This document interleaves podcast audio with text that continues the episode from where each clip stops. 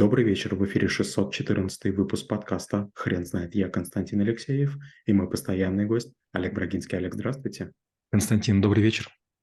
Хрен знает, что такое лень, но мы попробуем разобраться. Олег, расскажите, пожалуйста, почему мы это обсуждаем как навык? Дело в том, что лень– это такая штука, которая нас защищает от перенапряжения. Учитывая, что когда мы только начинали развиваться как человекоподобные обезьяны, было еды недостаточно. И поэтому, если бы мы бесконечно свою энергию расходовали, нам бы не хватило просто продуктов. Но учитывая, что сейчас уже нет ограничений в количестве продуктов, вроде бы лениться уже не нужно.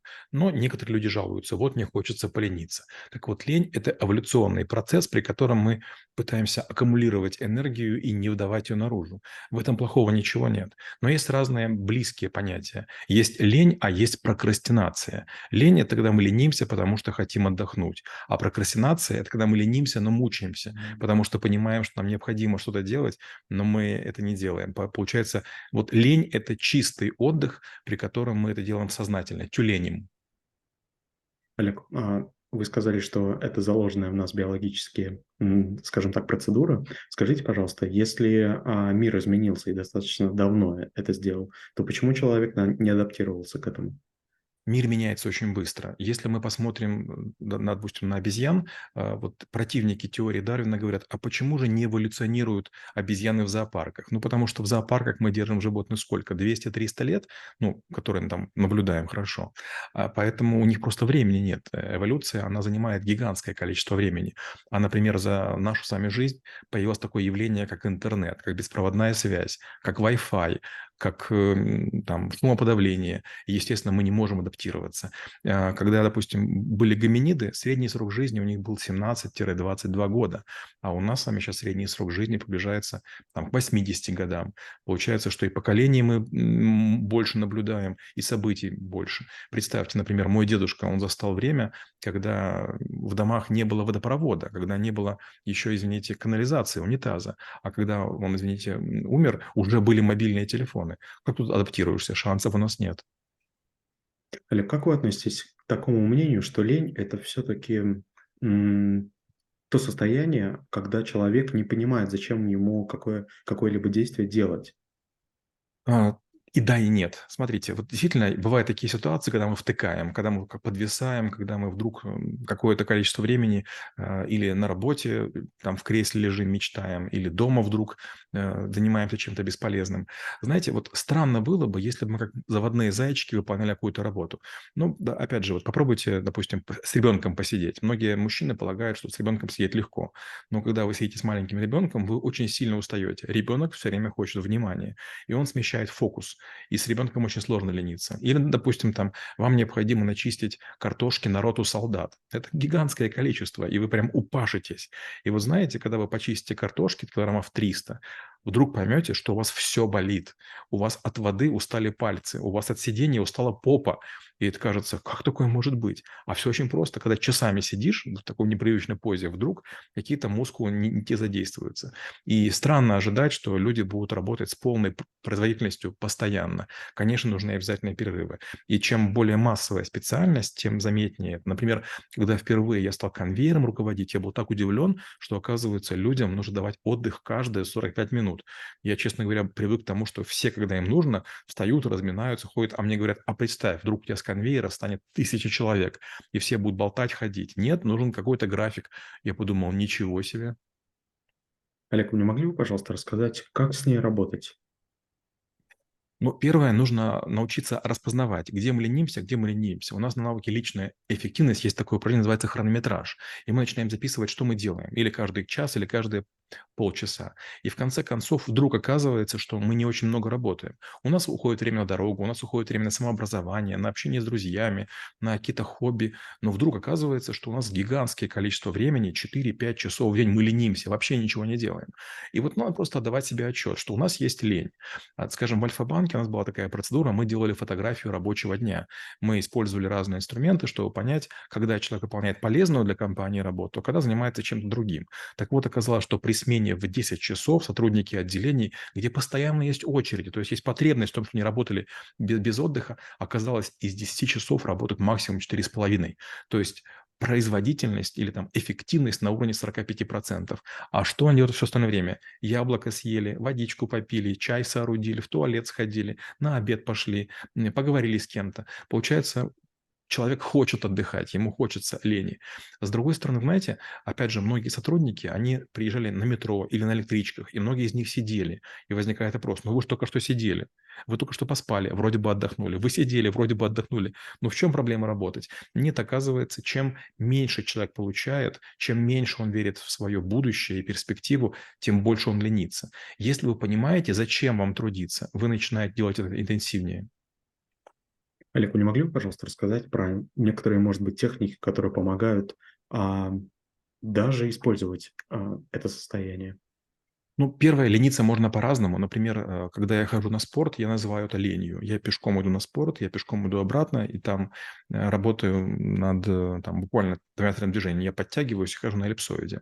Я не беру с собой телефон, а я пока бегу, вот я думаю о тех проблемах, которые необходимо решить. И с одной стороны, вроде бы я на месте это все делаю, и как бы пользы никакой обществу нет, но я чего-то создаю. Вторая история. Бывает такое, что я чувствую, прям не хочется работать. Да, есть спешные какие-то дела, что я делаю? Я просто ложусь и сплю. Я пытаюсь поспать минут 20 или 30, больше не получается. Есть какая-то общая тревожность, из-за которой приходится вскакивать. Но бывает такое, что повезет, и вот прямо ложишься и впишь немного, и вдруг как бы такая какая-то бодрость появляется. Третья вещь. Иногда тоже, когда хочется полениться, я беру и выхожу вокруг дома, обхожу или в парк хожу недалеко от, от меня. Опять же, без телефона. То есть лениться с телефоном – это бесполезно. Если вы заходите в YouTube, если вы заходите в Instagram, у вас будет та же самая лень, но вы будете уставшие. Вообще, запомните, гаджеты, они враги лени, они его заставляют работать. А, знаете, есть такая интересная штука, а, Netflix не стоит 5 долларов в месяц, или, допустим, там какой-нибудь YouTube. А, надо понимать, что самое главное – это то, что вы продукт, то есть другие потребляют ваше время. Олег, скажите, пожалуйста, а можно ли утверждать, что лень можно победить? И насколько у вас получилось сделать это? Лень нельзя победить. Лень – наша вторая сущность. Представим, что есть две руки, и мы начинаем играть в армрестлинг. Какая рука победит? Ну, честно говоря, та, которая поддастся. То же самое и здесь. Знаете, есть старая индийская такая притча из серии «Старый индеец разговаривает с молодыми и говорит, внутри вас есть два волка, злой и добрый». И спрашивают его индейцы, а кто победит? Тот, кого кормишь. Олег, вы не могли бы, пожалуйста, рассказать, а есть ли ситуации, при которых лень может помочь? Да, безусловно. Если у вас есть какое-то сложное затруднение, если у вас тяжелая жизненная ситуация, то попытка делать любую работу, лишь бы делать, она приводит к тому, что вы устаете, вы мучаетесь, и вашему мозгу может не хватать энергии для того, чтобы подумать.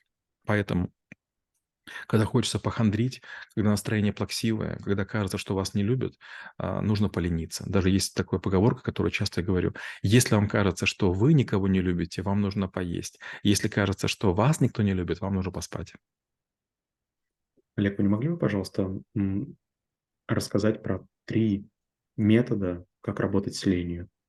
Первое, нужно выделять себе время на отдых. То есть вы берете и какие-то определенные дни начинаете лениться по расписанию. Лень, она, к сожалению, имеет склонность вот э, занимать все свободное время. А если вы выделяете какое-то время, время или место, это получается лучше. А, второе. Э, лень лучше, лень лучше использовать необычным способом. Это не просто про смену деятельности, а про смену деятельности кардинальную. Например, полетать в аэротрубе. За час вы так отдохнете, что прям мама, мама не горюй. Почему? Сильный поток свежего воздуха, вы надышитесь, вы задействуете необычные мускулы. Третья вещь – это может совмещать а, лень с одиночеством. Вот а, лениться с кем-то за, за компанию, это плохо, вы скорее устанете. Например, э, когда я только в Москву переехал, у меня не было домработницы, и я поздно вечером в пятницу в квартире убирал, ну, там пол, пылесос и так далее. Так вот, после этого я шел, недалеко от меня был Гудман, я заказывал стейк, и прям медленно-медленно его ел, и там буквально лежал э, в ресторане, там, в уголочке. Вот так, так вот ленился, как бы вознаграждал себя за сделанное. Олег, вы рассказали про свой пример продуктивной лени, когда вы занимаетесь спортом а, или делаете какие-то другие активности. Не могли бы, пожалуйста, рассказать, а, как для каждого человека а, найти свою продуктивную лень? Ну, в первую очередь надо какую-то цель иметь. Например, у меня есть цель написать 100 книг, у меня есть цель создать а, больше всех роликов про навыки. И вот э, как только есть цель, у вас лень исчезает. А, опять же, вот, кстати, ну, наверняка ведь не каждый раз вы хотите идти в эфир. Бывает такое, что вот прям, ну, совсем не хочется. Но сначала надеваете сорочку, потом надеваете галстук. То же самое с бегом. Например, сегодня я не хотел бегать, не очень хорошо себя чувствую, но, опять же, у бегунов есть ритуал. Не хочешь бегать, надень футболку. Если не хочешь бегать, после этого надень трусы. После этого не хочешь, надень носки. Но когда ты надеваешь обычно кроссовки, уже хочется бегать. То же самое и здесь. Лень, она наступает, потому что мы не находимся в том пространстве, где можем работать.